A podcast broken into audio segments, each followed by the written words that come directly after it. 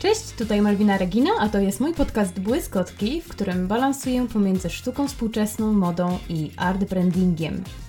To jest odcinek, który skupia się na ostatnim pojęciu z tej krótkiej listy, czyli na art brandingu. To dwa hasła, które zna każdy z nas i które są bardziej pojemne niż moja szafa. Ale co tak właściwie znaczą? Czym jest art branding i czym różni się od art marketingu? Jak marki mogą stosować go w swojej strategii, nawet jeśli na co dzień nie mają nic wspólnego ze sztuką? Zapraszam Was na wyjątkowy dla mnie odcinek o dziedzinie, która jest kompilacją moich zainteresowań i zawodowych doświadczeń z ostatniej dekady. Będzie mi super miło, jeśli ocenisz ten podcast na Spotify lub zostawisz komentarz ze swoją opinią na moim Instagramie. Link jak zawsze w opisie odcinka. No to co? Zaczynamy! A zaczniemy sobie od tego, że z tym art brandingiem to jest tak, że wydaje mi się, że sporo z nas już miało okazję zetknąć się z tym hasłem, ale może nie każdy dokładnie wie, co ono oznacza. Żaden problem, bo ten podcast jest właśnie po to, aby w łatwy sposób wyjaśnić, co kryje się pod tymi dwoma hasłami, które cały czas są na topie i według moich prognoz i mojej intuicji coraz bardziej będą rosły w siłę. Najprostsza definicja art brandingu zakłada, że jest to wykorzystywanie szeroko pojętej sztuki w dziedzinach strategicznych i marketingowych firm wszelkiej maści, wszelkiego rodzaju i wszelkiej wielkości. Myślę też, że bardzo ważne, żeby podkreślić, że najczęściej te firmy nie są związane z rynkiem sztuki i w zasadzie o to chodzi w art brandingu, czyli o wykorzystywanie sztuki przez firmy, przez marki, które nie są związane e, z tą dziedziną.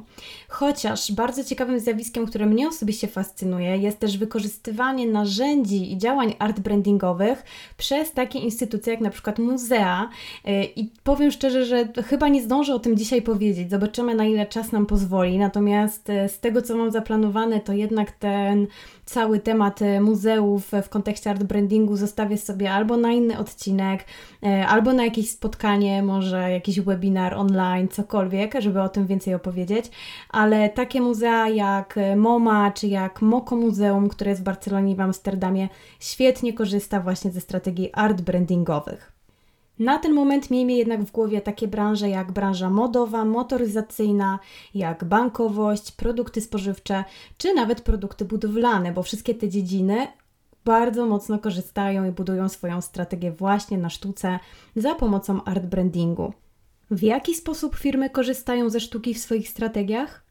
Formy art brandingu są naprawdę przeróżne i nadal ich przybywa, bo wszystko tutaj zależy od naszej wyobraźni i kreatywności, ale do najważniejszych, e, o których warto powiedzieć na początku, należą m.in. limitowane kolekcje produktów tworzone we współpracy z artystami lub inspirowane dziełami danego artysty, czyli tutaj mamy albo kolekcje limitowane, które najczęściej kojarzą się nam z branżą mody, ale mogą wykraczać też na inne, inne branże, które to kolekcje są we współpracy, tworzone we współpracy z danym artystą albo inspirowane artystami, nie wiem, takimi jak Klimt, Van Gogh i tak dalej. Ostatni przykład, który mam teraz w głowie, to jest e, marka Medicine, która bardzo, bardzo tutaj e, szeroko działa art brandingowo i jeżeli wejdziecie na stronę Medicine, zobaczycie, że, że ma różne przykłady kolekcji. Jedna z nich jest tworzona przez polskich artystów, przez grafików, a kolekcja, jeśli się nie mylę, która się nazywa Eviva L'Arte, jest stworzona z reprodukcji produkcji takich artystów jak e, Klimt, e, Paul Gauguin e, czy Mondrian. Kolejne przykłady art brandingu to na przykład kuratorowanie wystaw przez marki niezwiązane ze sztuką, to również tworzenie kolekcji dzieł sztuki przez te firmy, które właśnie nie są, nie są kojarzone ze sztuką na co dzień. To również tworzenie muzeów w branżach, które na pozór z hasłem muzeum nie mają wiele wspólnego. I tutaj przykładem jest na przykład Porsche Muzeum czy Mercedes-Benz Muzeum to również promowanie, sponsorowanie i uczestnictwo w targach sztuki czy designu, y, a także organizowanie różnego rodzaju konkursów i programów stypendialnych dla artystów. To w końcu też y, posługiwanie się tematem sztuki w marketingu, w reklamie bezpośredniej czy w długofalowej strategii działań y, danej marki, to posługiwanie się też hasłami, które wiążą się nam ze sztuką, po to, żeby właśnie marka jak najbardziej kojarzyła nam się ze sztuką. Co ciekawe, e, art branding jest też stosowany przez marki osobiste, a konkretniej przez jednostki, które budują swój status i strategię PR-ową właśnie na związkach ze sztuką. I tutaj moim ulubionym przykładem jest pan Jay-Z, który nie tylko zakupił dzieło Basquiata e, za całkiem sporą sumę, ale to o tym zrobimy sobie osobny odcinek ale który też stylizuje się na tego e, twórcę, który działał w latach 80., no i wyraźnie nawiązuje do wspólnego pochodzenia, e, czyli do tego, że oboje pochodzą z Nowego Jorku i oboje mają korzenie na Brooklynie. Tak jak powiedziałam, więcej o tej relacji i art brandingu w kontekście w ogóle twórczości Basquiata, która jest bardzo, bardzo wykorzystywana w różnych strategiach art brandingowych, opowiem w kolejnym którymś kolejnym odcinku, który właśnie będzie dotyczył tego artysty, ale też lat 80. Okej, okay, myślę, że teraz możemy się zastanowić w ogóle nad tym, skąd wziął się art branding i jaka jest jego geneza. Tak naprawdę trudno znaleźć jedną wyrazistą datę początku tego zjawiska, ponieważ e, w zasadzie szeroko pojęte marki wykorzystywały sztukę od wieków, dokładnie od wieków, od stuleci. Wykorzystywał ją Kościół, wykorzystywali ją też słynni fundatorzy i mecenasi sztuki, którzy za jej pomocą budowali sobie pomniki.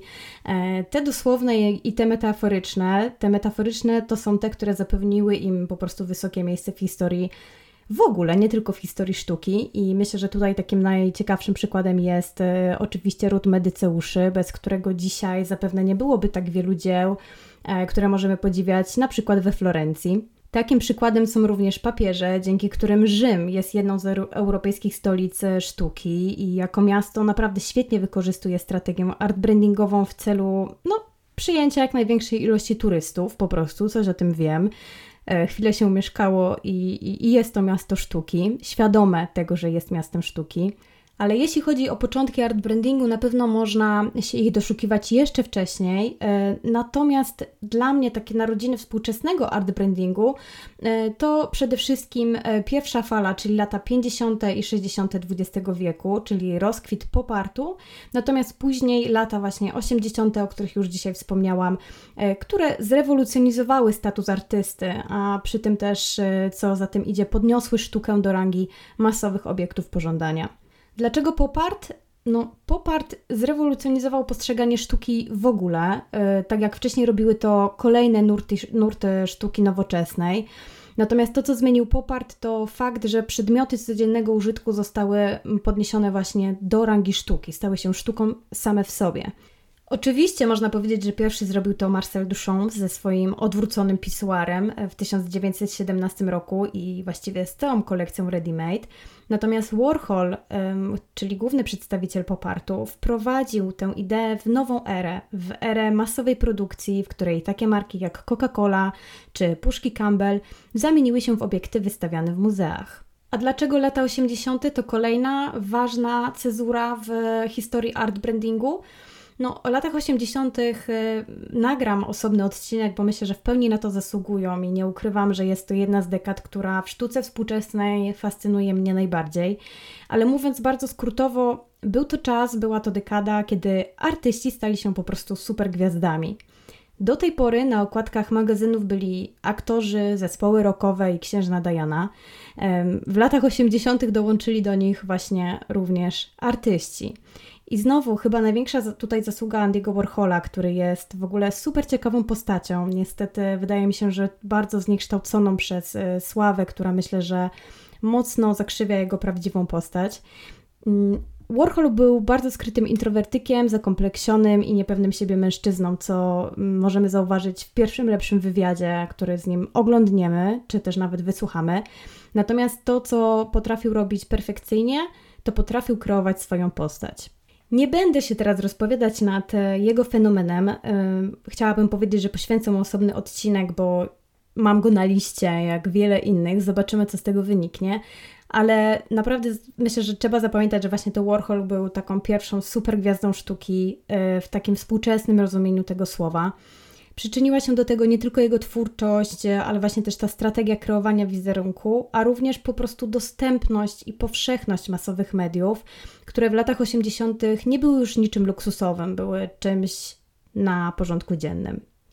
Lata 80. to również okres, w którym zaczęto kupować dzieła sztuki na ogromną skalę i co ważne, zaczęto je kupować na zamówienie.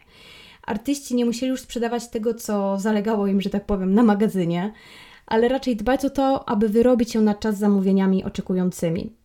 Czyli sztuka przestała być zarezerwowana wyłącznie dla uprzywilejowanych jednostek, chociaż oczywiście nadal liczyły się pieniądze i były one kluczowe, żeby ją nabyć, ale street art czy galerie sztuki pozwoliły na obcowanie ze sztuką na porządku dziennym. Tym samym marketing kreował i popularyzował sztukę, a sztuka zaczęła kreować i wpływać na marketing. Stało się modne, aby kąpać się w blasku artystów, e, aby ich znać, aby znać się na sztuce i żeby o niej dyskutować. I w tym momencie, kiedy sztuka stała się trendy tematem, art branding mógł w pełni rozwinąć skrzydła i to właśnie obserwujemy do dzisiaj. Obecnie przykłady art brandingu można znaleźć, e, mam wrażenie, niemal w każdym tygodniu.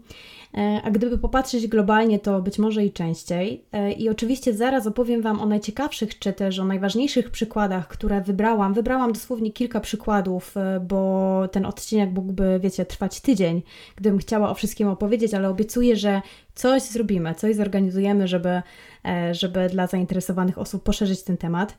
E, ale chciałabym Wam jeszcze chwilę opowiedzieć o tym, dlaczego marki w ogóle lansują się na sztuce, czyli dlaczego chcą być z nią kojarzone, jaki ma to wpływ na ich pozycję na rynku, w którym działają.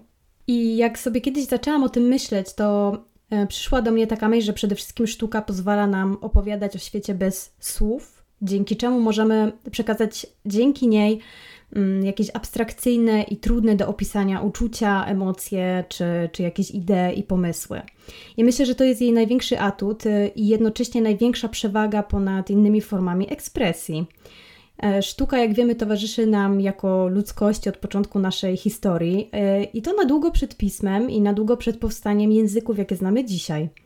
E, sztuka pozwala nam też doświadczać tego, co często pozostaje, myślę, nieuświadomione, gdzieś tak ukryte głęboko w środku nas, e, przysłonięte przez jakieś prozaiczne sprawy. E, ma też moc opowiadania o wszystkim, co ludzkie, bez posługiwania się słowem, które, które czasem jest trudne do odnalezienia. No, działa przede wszystkim na nasze zmysły i, i myślę, że ma siłę zmieniania naszego nastroju. Jest również uniwersalnym kodem, który, który gdzieś każdy z nas może rozszyfrować e, i co jest ważne na swój własny sposób i który zmienia się wraz z czasem, z przestrzenią i z otoczeniem, w którym, w którym funkcjonuje. Sztuka jest więc niezwykle bogatym nośnikiem, który ma moc wpływania na nasze doświadczenie i doświadczanie, co jest ważne, ta jedna literka, doświadczanie chwili obecnej. I właśnie to doświadczanie stało się w ostatniej dekadzie, no chyba jednym z takich najważniejszych haseł kreowania strategii marek, niezależnie od tego, w jakiej branży funkcjonują. Projektowanie doświadczeń e, to obok empatii myślę, że kluczowe pojęcie nowoczesnego marketingu. E, I doświadczenia i emocje stały się dużo ważniejsze niż produkt czy usługa sama w sobie. I też jako klienci odbieramy daną markę wszystkimi zmysłami, i to dotyczy kolorystyki sklepu um, online i offline, e, to dotyczy zapachu, muzyki, która gra w danym sklepie, ale też tego, z jakimi emocjami po prostu kojarzy się dana marka i jak wygląda u niej cały proces zakupowy który de facto zaczyna się już przy pierwszym, często bardzo przypadkowym styku z daną marką. I sztuka pomaga nam budować całe to doświadczenie, pomaga budować obraz marki i pozycjonować ją w konkretnej kategorii. Art branding, czyli wykorzystanie tej sztuki w działaniach strategicznych i marketingowych, pozwala markom na zyskanie przymiotów, które przypisane były do tej pory tylko sztuce. I te przymioty to na przykład prestiż, artyzm, świeżość, unikalność, e, pewnego rodzaju elitarność, chociaż Tutaj akurat wszystko zależy od strategii, jaką przyjmiemy, ponieważ ten sam art branding może nam pomóc stać się e, bardziej masowym e, i też sprawić, że dana sztuka będzie bardziej masowa. Wrócimy sobie jeszcze do tego e, przy okazji omawiania jednego z przykładów art brandingu.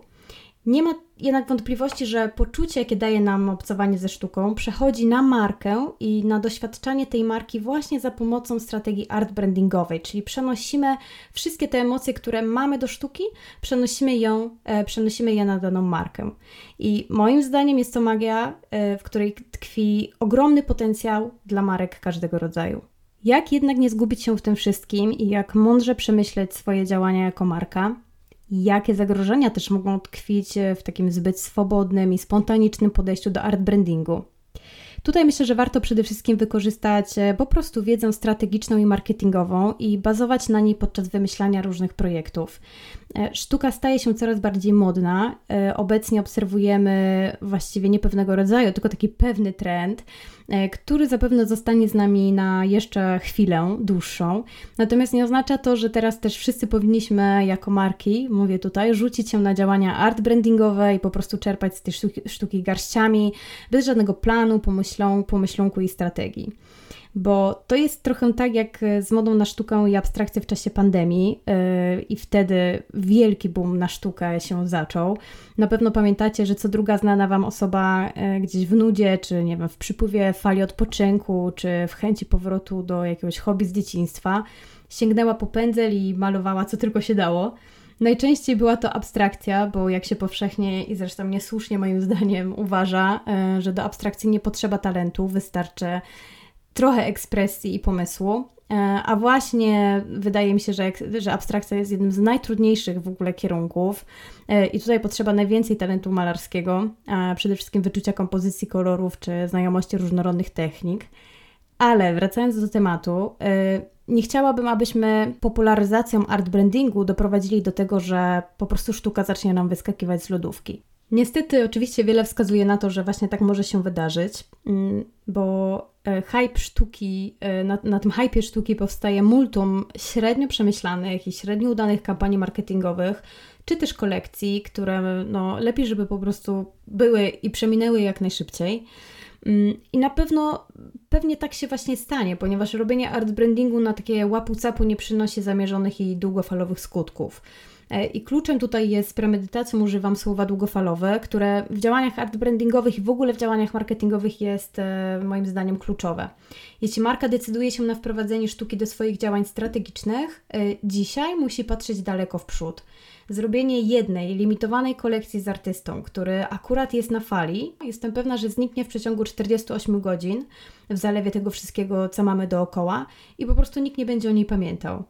Nie zaszczepi to w odbiorcy świadomości, w której dana marka ma trwały związek ze sztuką, nie sprawi, że marka zyska te przymioty sztuki, o których mówiłam wcześniej, a nawet jeśli uda się przykuć uwagę odbiorcy, co z pewnością w jakimś tam procencie się wydarzy, to myślę, że będzie to po prostu tylko jednorazowy zakup wyłącznie ze względu na daną kolaborację z danym artystą, a nie ze względu na przywiązanie do marki czy idei, którymi się ona kieruje. Jeśli więc chcemy kąpać się w tym blasku sztuki i korzystać z jej cech, korzystać z jej przymiotów, strategia art brandingowa musi być nie tylko dobrze przemyślana, nie, nie tylko y, trafiona w odpowiednią grupę miejsca, ale musi mieć też długofalowy charakter.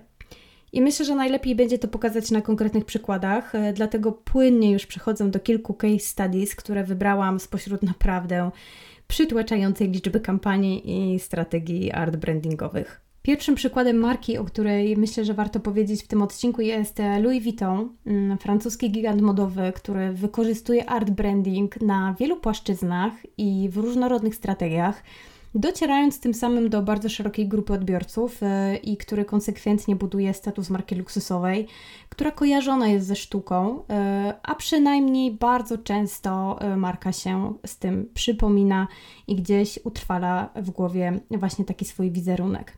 Żeby wymienić tutaj tylko najciekawsze, czy raczej te najgłośniejsze współprace Louis Vuitton z artystami, o, o których, z którymi współpracowali, warto wspomnieć e, o tej współpracy z 2003 roku z Takashi Murakami. E, jak widzicie, jest to współpraca, która niedługo będzie liczyć 25 lat. Mm, natomiast Louis Vuitton nadal tworzy współpracę z różnymi artystami. Nie jest to też pierwsza współpraca art brandingowa tem, tego domu mody, ale myślę, że w takim współczesnym rozumieniu e, takich kampanii art brandingowych jest to właśnie jeden z takich pierwszych e, i najważniejszych przykładów, który na długo stał się benchmarkiem, a właściwie dalej jest e, obowiązującym benchmarkiem pomimo, pomimo e, mijających lat.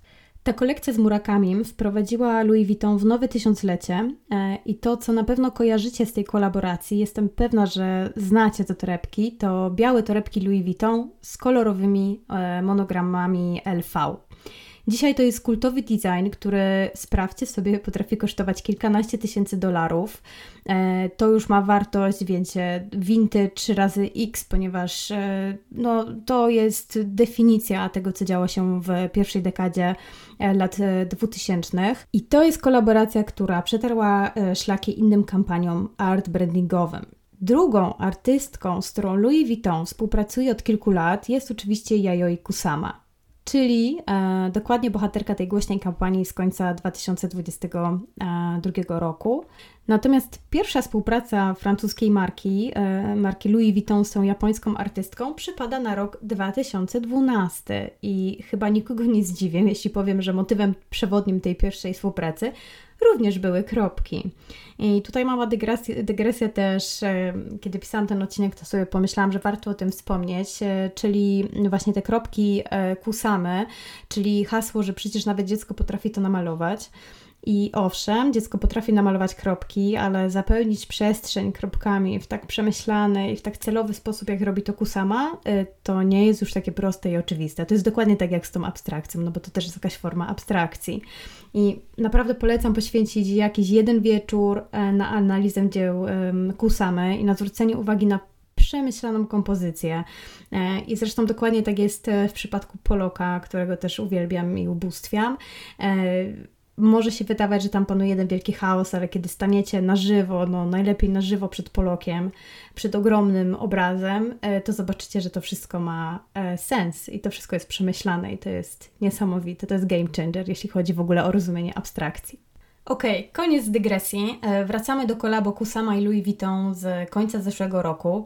I tutaj warto przyglądać się nie tylko samym produktom, które mogą się podobać lub nie. Ja powiem, że mi się nie podobają w większości ale przede wszystkim warto tutaj zwrócić uwagę na genialną koncepcję marketingową, która promowała tę współpracę. Największe miasta zostały zdominowane przez Kusamę i to niemal w dosłownym znaczeniu tego słowa, ponieważ e, widzieliśmy ogromne podobizny artystki, widzieliśmy Kusamę jako robot w witrynie sklepu, która malowała na żywo kolejne dzieło. I to był tylko mały wycinek tego, co Louis Vuitton zaproponował w tej kampanii, która no, moim zdaniem znowu na długo pozostanie takim współczesnym benchmarkiem dla innych wielkich graczy na rynku. Tam pojawiło się wszystko. Tam były świetne działania offline'owe i online'owe. Tam było świetnie przygotowane wideo. Tam były największe gwiazdy i nazwiska modelingu. Tam był nawet ten Justin Timberlake, który okropnie wyglądał w tej kampanii męskiej w ostatnim dropie, który zresztą kilka tygodni temu się pojawił. Tam po prostu nie było żadnych granic i zostało tak pozamiatane, że nie było co sprzątać. E, może jeszcze pojawi się kiedyś okazja, żeby rozłożyć ten case na czynniki pierwsze, e, natomiast jeszcze chciałam Wam wspomnieć o dwóch e, współpracach Louis Vuitton z artystami i szerzej powiedzieć o współpracy z Jeffem Kunsem, a tylko też nadmienić, żebyście sobie zobaczyli współpracę z artystą, z Richardem Princem. I żeby być zupełnie szczerą, nie jestem fanką żadnej z tych współprac, jeśli chodzi o estetykę, ale kolabo Kunsa i Louis Vuitton to z pewnością jedna z takich głośniejszych współprac.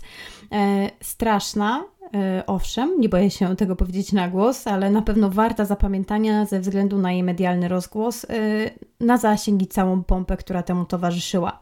Warto też popatrzeć na tę współpracę pod względem tego, jak design czy strategia może zmienić postrzeganie danego przedmiotu, który miał zyskać artystyczny charakter. Tutaj cały czas mówimy o torebkach a w efekcie przez naprawdę sporą liczbę osób został okrzyknięty tandetą dekadę. Żeby dać Wam jakiś taki teraz obraz, o czym mówię, być może pamiętacie torebki Louis Vuitton, na których widać było e, na przykład Monalizę, dosłownie na kuferkach znajdowała się Mona Lisa i, i, i, to był cały artystyczny zamysł i też nazwiska artystów, którzy znaleźli się w tej kolekcji. Jeżeli nie, to szybko wpisujcie Louis Vuitton i Kunz i jestem pewna, że zrozumiecie o czym mówię i dlaczego w ten sposób o tym mówię. Czy jest to antyprzykład strategii art brandingowej? I tak, i nie, bo oczywiście wszystko zależy, jakie cele marka przypisuje sobie w danej współpracy, e, czy też w innych działaniach art brandingowych. Czy Louis Vuitton zyskał prestiż, artyzm i elitarny charakter? Nie, bo współpracy Louis Vuitton z artystami mają mieć, są nastawione na medialny zasięg, a nie mają trafiać do zamkniętej czy elitarnej grupy. Oczywiście, same produkty zostaną kupione przez ograniczoną liczbę osób y, ze względu na barierę cenową, ale te kampanie są sprofilowane na jak największy hype. Krótki i bardzo intensywny, ale też taki, który nie pozostawia konkurencji przestrzeni na rywalizację z tym francuskim domem mody. Zresztą sam fakt powielania tych produktów, w ogóle tworzenia niby limitowanych kolekcji, ale które są powielane, wskazuje na to, że jest to jakaś forma sztuki masowej, e, ponieważ nie jest to dzieło jedyne w swoim rodzaju, nie jest to jeden egzemplarz torebki e, na cały świat. Charakter e, jest zamierzony na efektowność, na wywołanie właśnie dyskusji, być może z premedytacją bardzo mocno zalatuje, zalatuje kiczem i tandetą, e, bo to w mediach e, sprawia, że te produkty stają się rozpoznawalne po prostu w 3 sekundy. Jak Wam powiedziałam o białej torebce z kolorowym monogramem Louis Vuitton, czy jest to szczyt e, estetyki? Wątpię, ale jest to produkt, który stał się po prostu kultowy. I właśnie dlatego Louis Vuitton sięga po najgłośniejsze nazwiska współczesnego rynku sztuki i dlatego robi takie kampanie, które potem pamiętamy przez kolejne 25 lat albo jeszcze dłużej. Ale Louis Vuitton i art branding to nie tylko współpraca z artystami. E, I tutaj powiem o działaniu tej marki, która, które naprawdę lubię i szanuję ponieważ francuska marka działa też na polu sztuki również w taki bardziej wyrafinowany i właśnie mniej masowy, czy taki może mniej zasięgowy sposób. Mówię tutaj o Fondation Louis Vuitton, czyli Muzeum Sztuki, które jest kuratorowane przez Louis Vuitton, a które znajduje się w okolicach Lasku Bolońskiego pod Paryżem. I już sam budynek jest dowodem na to, że francuski gigant wie dobrze, jak wykorzystać swój potencjał, ponieważ budynek został zaprojektowany przez Franka Gerego, czyli jednego z najważniejszych współczesnych architektów. Jest naprawdę niesamowity, wygooglujcie sobie również Fondation Louis Vuitton. E, ale to, co zobaczymy w środku, jest ciekawe, ponieważ w środku zostawimy, zobaczymy wystawę e, ze sztuki współczesnej e, i nowoczesnej. I tutaj szybkie takie rozróżnienie, mniej więcej cezura II wojny światowej, e, czy też lat 50., według niektórych, to jest cezura, kiedy kończy się e, sztuka nowoczesna, która, e, czyli modernizm, który trwa mniej więcej od lat 60. XIX wieku, a potem zaczyna się już w połowie XX wieku właśnie sztuka współczesna, która trwa do teraz. To był taki nawias, trochę dłuższy. Ale wracając do tego, co się dzieje w Fondation Louis Vuitton, e, to jest właśnie taki przykład art brandingu, który jest nastawiony na maksymalnie długofalowe działanie, mm, który jest takiej, taką kotwicą działań związanych ze sztuką. E, świetne wystawy. E, ostatnio była wystawa Monet i Mitchell, Joan Mitchell, amerykańska przedstawicielka ekspresjonizmu abstrakcyjnego, o której też pisałam na, w jednym poście na Instagramie. Bardzo, słuchajcie, musicie musicie to zobaczyć, bo tam była super taka ciekawa aferka, mała drama właśnie pomiędzy Fundacją Louis Vuitton a fundacją, która dysponuje e, prawami do dzieł e, Joan Mitchell. No musicie zobaczyć, co tam się w ogóle wydarzyło. E, teraz wiem, że do sierpnia, chyba do końca sierpnia, czy do 28 8 sierpnia trwa wystawa Warhol Basquiat i to są dzieła, które tych dwóch artystów tworzyło razem. Jeżeli nie znacie kontekstu ich przyjaźni, to oczywiście będzie o tym w odcinku o Basquiacie. A my wracamy sobie do pytania, czy może być coś bardziej artystycznego niż e, stworzenie własnego muzeum z naprawdę dobrymi e, wystawami. No, chyba nie, i myślę, że to zjawisko, mm, to zjawisko pokazuje, że marki stają się kuratorami sztuki, takie marki jak Louis Vuitton. Edukują, budują własne kolekcje, organizują wystawy czasowe, inspirują, stają się też faktycznym elementem świata sztuki. Nie są już tylko firmą, która czerpie z tego magicznego świata, tylko stają się elementem sztuki. Zresztą ten zabieg został też wykorzystany w, może wykorzystany to jest złe słowo, po prostu włączony do strategii marki Prada. I tutaj Miuccia Prada, jej mąż Patrizio Bertelli od zawsze byli wielkimi fanami sztuki. E, nic więc dziwnego, że kiedy zawodowa sytuacja dała im taką możliwość, po prostu stworzyli własne muzeum, bo czemu by nie. E, muzeum, które znamy jako Fondazione Prada, które znajduje się w Mediolanie. Mm, I Fondazione Prada od mniej więcej połowy lat 90. skupia się e, na sztuce i na kulturze współczesnej. E, organizują własne wystawy, wystawy czasowe, ale też mają własne, własną kolekcję, która jest gromadzona w tym muzeum i jest wystawiana.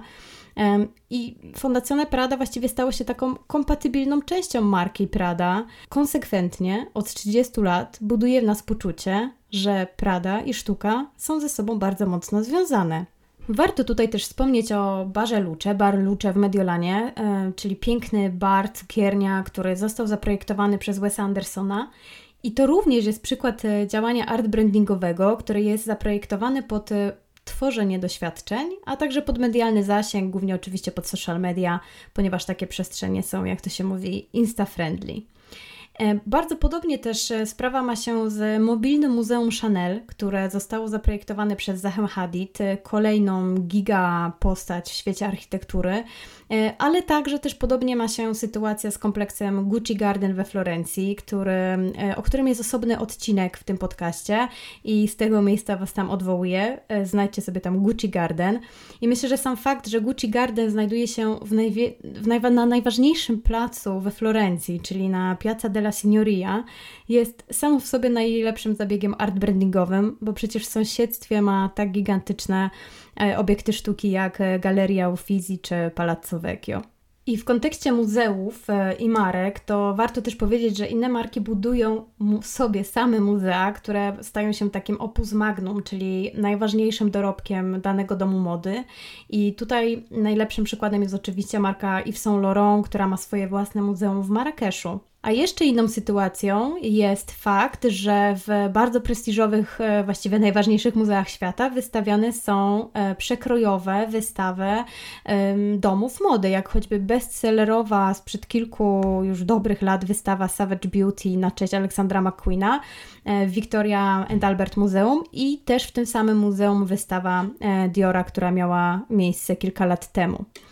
Zdecydowanie warto jeszcze na koniec tego wątku wspomnieć, że cała Met Gala odbywa się przecież w największym amerykańskim muzeum, e, czyli w, w Met Muzeum. E, I w ogóle ta impreza sama w sobie jest jedną wielką imprezą art brandingową, art brandingową, bo moda, która cały czas chce być siostrą bliźniaczką sztuki, robi wszystko, abyśmy właśnie w ten sposób ją e, postrzegali i żebyśmy patrzyli na nią przez pryzmat artyzmu i unikalności, czyli wszystkich tych przymiotów, które daje sztuka. I pewnie Was nie zaskocza, że jeśli chodzi o modę i art branding, to pojawi się osobny odcinek e, o relacji mody ze sztuką, ponieważ jest to absolutnie temat rzeka, który ja ubóstwiałam, który śledzę i myślę, że w pełni zasługuje właśnie na osobny występ w błyskotkach, więc to jak najbardziej się pojawi.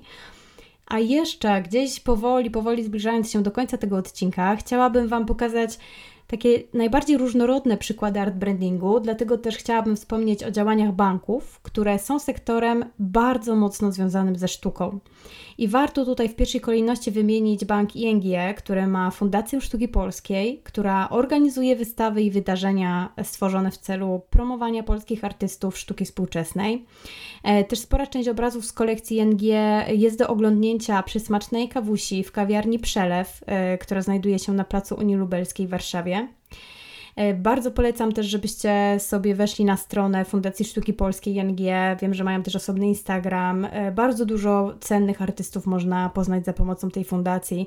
Można ich też wesprzeć. E, jest to na pewno świetna inicjatywa, długofalowa i takie działania się chwali. Innym przykładem e, sektora bankowego w kontekście art brandingu jest oczywiście Ergohestia, e, która też bardzo mocno weszła w temat w ogóle edukacji na temat art brandingu.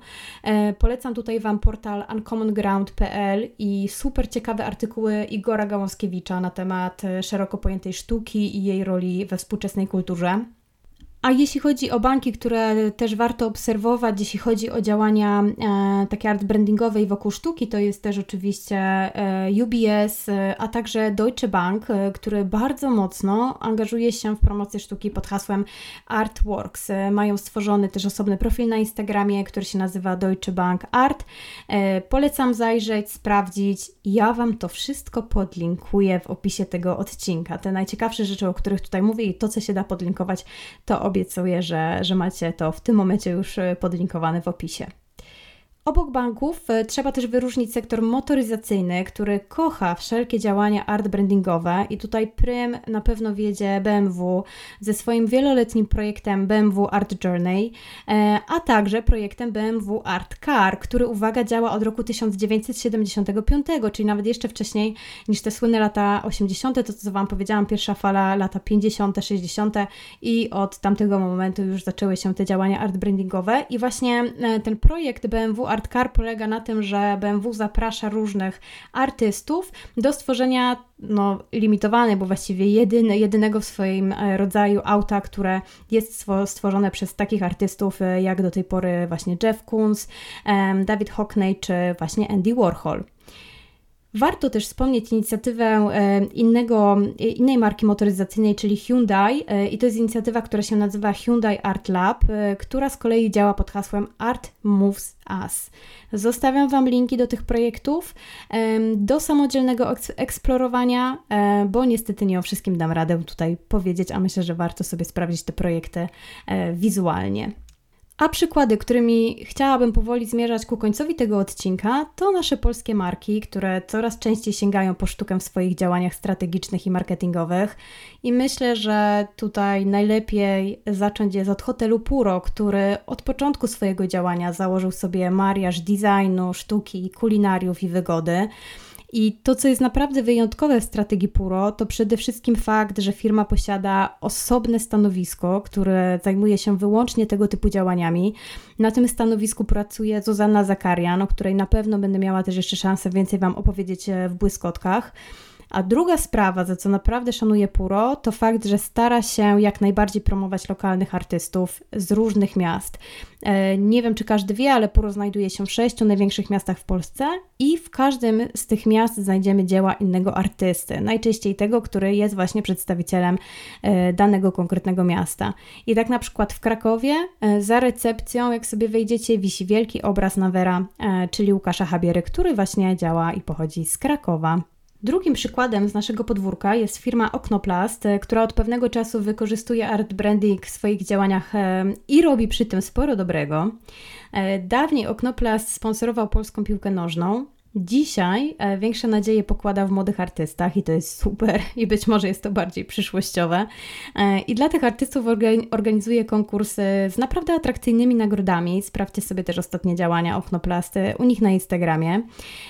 Wiem też, że Oknoplast świetnie i długofalowo właśnie współpracuje z Krakowskim Muzeum Sztuki Współczesnej, czyli z Mocakiem. I właśnie ta długofalowa strategia z pewnością przyniesie sporo zmian w grupie odbiorców marki, ale myślę, że w tym przypadku po prostu wszystko się ze sobą spina. Po więcej przykładów współpracy art brandingowych zapraszam na mojego Instagrama Malwina Regina, gdzie w postach, a także w zapisanych stories dzielę się ciekawymi kampaniami i projektami art brandingowymi.